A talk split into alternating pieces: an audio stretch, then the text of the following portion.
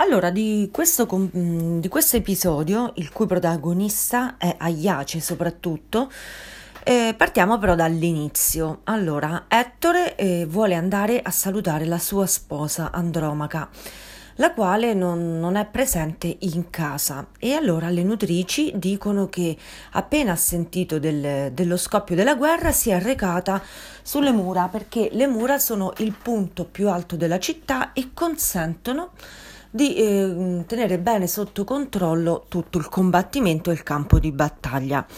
Ed ecco che Ettore trova qui Andromaca e suo figlio Assianatte. Questo è uno degli incontri più commoventi dell'Iliade perché abbiamo una donna straziata dal dolore, la quale dice al suo sposo che non è solo il suo sposo, ma è anche tutta la sua famiglia. Andromaca non ha più nessuno Ettore è il simbolo della fedeltà, è il simbolo della sicurezza, è il simbolo della casa.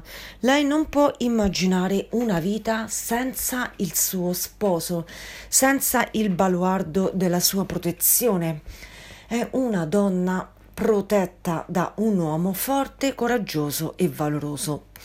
Ma Ettore cosa le risponde? Che si vergognerebbe a morte di eh, disporre il suo esercito vicino casa.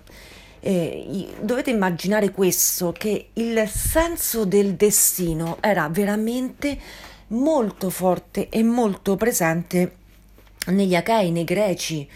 Non è impensabile immaginare un uh, combattente greco immobile a casa, a pregare semplicemente gli dei senza scendere nell'azione. I valorosi guerrieri greci non pregano, scendono nel campo, anche a costo di eh, perdere ciò che amano di più al mondo. Poi ecco che Ettore si rivolge a suo figlio Astianatte, lo abbraccia ma a, all'elmo con il cimiero rosso. Astianatte si mm, scoppia a piangere, si spaventa, Ettore si leva il cimiero e c'è un abbraccio fra padre e figlio sotto le stelle che stanno per scendere, straziante, due immagini, una donna che piange e un bambino sotto le stelle e un guerriero che deve andare incontro al suo destino. Ecco che Ettore scende dalle mura, incontra Paride che nel frattempo si è completamente armato, stanco di starsene anche lui a casa senza far niente, preferisce scendere sul campo di battaglia, disporsi all'azione qualsiasi sia l'esito, al che gli Achei, appe- eh, i troiani appena vedono questi due valorosi, subito si rinvigoriscono. Ecco che davanti agli occhi hanno due stelle che li guidano, hanno i loro capi, hanno i loro eroi e sono pronti a rinvigorirsi. Mm, avevano già sul campo di battaglia un piccolo vantaggio rispetto agli avversari. E a questo punto Atena Pallade si inizia a preoccupare, quindi si reca da Apollo e dice è il momento che troviamo una soluzione per arrestare questo combattimento, tanto la sorte del combattimento è stabilita, cioè che Troia deve cadere, ma noi dobbiamo prendere tempo. Apollo è d'accordo, quindi gli dei travestiti da messaggeri scendono e nel campo di battaglia si avvicinano a Ettore in modo mh, mm, mm, sotto forma dell'indovino Eleno. Eleno si reca da Ettore e gli dice: Sei protetto dagli dei, devi sfidare uno degli Achei, il più valoroso che accetterà la sfida in modo che eh, questa guerra possa trovare ancora una volta un momento di pace se non l'esito risolutivo. Gli dei ti proteggono. Allora Ettore, eh, tutto contento di, questo, di questa bella notizia, la rivolge subito al campo degli Achei. Io sono pronto a combattere e a sfidare uno dei vostri valorosi. Chi vincerà si prenderà tutte le mie armi, tutte le mie cose e in cambio dovrà soltanto restituire il corpo. Nel caso io possa morire io farò lo stesso con l'avversario. Il corpo è sacro. Il corpo non si tocca. Il corpo è sacro specialmente da morto. Questo in tutta l'antica Grecia. Il corpo è sacro. Ed ecco che nessuno degli Achei ha il coraggio di, di sfidare Ettore perché è valoroso, perché un, c'è un po' di esitazione. Allora Nestore prende la parola e dice: Ma siete così codardi tutti? Nessuno ha il coraggio di, di sfidare mm, Ettore? E, e, subito qualcosa si, si, si, smuove, no? A volte, mm, anche se ci sono persone coraggiose, hanno bisogno di, ricor- di essere ricordate nel loro ardore da qualcuno, da qualcuno. E, e infatti si presentano subito nove Achei la sorte cade su Aiace.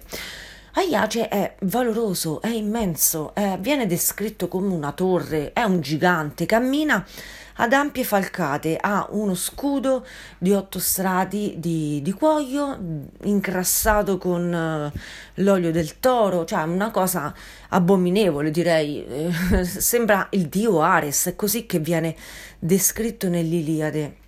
Inizia lo scontro.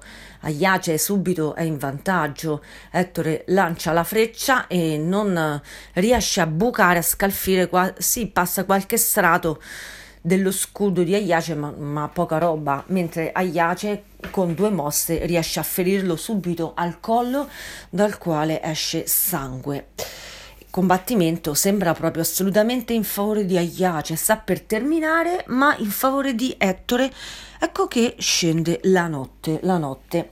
Allora gli dei dicono che è il momento di interrompere il combattimento, mm, mandano giù un, un messaggero e dicono sta scendendo la notte, cosa vogliamo fare? Sospendiamo questo scontro? E um, Aiace dice: Guarda, per me non c'è problema, ma è stato Ettore a sfidarmi, quindi che sia lui a decidere. Ettore è stanco, dice: Sì, eh, sospendiamo il combattimento, lo riprenderemo all'alba. Ma nel frattempo scambiamoci dei doni, perché nessuno dica che questi due troiani ed achei valorosi si siano ammazzati, ma abbiano avuto rispetto rispetto l'uno dell'altro. Ed ecco che Ettore consegna una splendida spada d'argento e a Iace di rimando una cintura d'oro. Ecco, cosa, cosa, ci insegna questo episodio? A parte il coraggio e che nessuno può scappare al proprio destino, come lo abbiamo già visto, temi portanti dell'Iliade, il rispetto dell'avversario, qualsiasi esso sia. Noi invece Viviamo in una società che dell'avversario, poiché non siamo né forti né valorosi e né coraggiosi, lo fa a pezzi. Questa è una cosa da cani, assolutamente disdicevole. L'avversario è colui che fa crescere il tuo valore. Lo sfidante, colui che ti sfida, è colui che sta aumentando la tua capacità energetica chiunque esso sia, devi dare a lui il massimo onore, il massimo rispetto, deve essere per te sacro. Beato l'uomo, beata la donna che hanno una persona che oggi li sta sfidando. Cosa significa? Significa che sei protetto dagli dei. Significa che hai una missione da compiere, significa che c'è un coraggio in te che deve aumentare la sua capacità energetica e tu non devi sottrarti a questo scontro, ma gli devi rendere onore, devi scendere nell'arena, beato colui il quale oggi ha uno sfidante. Lo sfidante è sacro, ve lo scrivete.